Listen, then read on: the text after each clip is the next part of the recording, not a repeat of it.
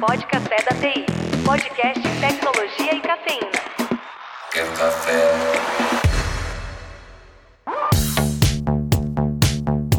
É, estamos começando a quarta temporada do Pod Café da TI e falaremos sobre ele, o Chat GPT.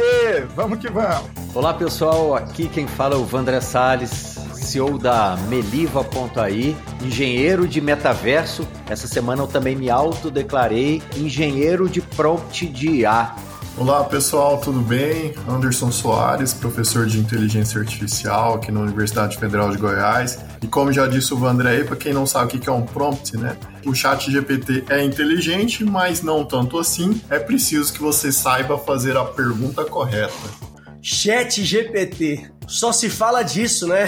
Se você ainda não está utilizando ou não sabe o que é, vamos lá. Quem quer definir para a gente e começar? Professor Anderson ou André, fique à vontade. O chat GPT, né, na verdade, ele é uma um subproduto de um modelo de aprendizado chamado GPT, né, um modelo de algoritmo que uma empresa chamada OpenAI é, desenvolveu, que vem desenvolvendo desde 2015. Né? A, a ideia do, do chat GPT foi unir basicamente todas as funcionalidades que o, o modelo é, GPT permitia e colocar isso aí numa, numa linha de comando, né? Para que as pessoas pudessem interagir aí com essa tecnologia da forma mais simples e direta possível. O pessoal às vezes fica sem entender como é, tem gente lá digitando lá o tempo todo, como é que ele sabe tanto, como é que ele é capaz de tanto. Basicamente, alguns anos atrás, para a gente ensinar a máquina a entender perguntas que são feitas em texto, é, desenvolveu-se uma forma de treinar uma rede neural artificial da seguinte maneira: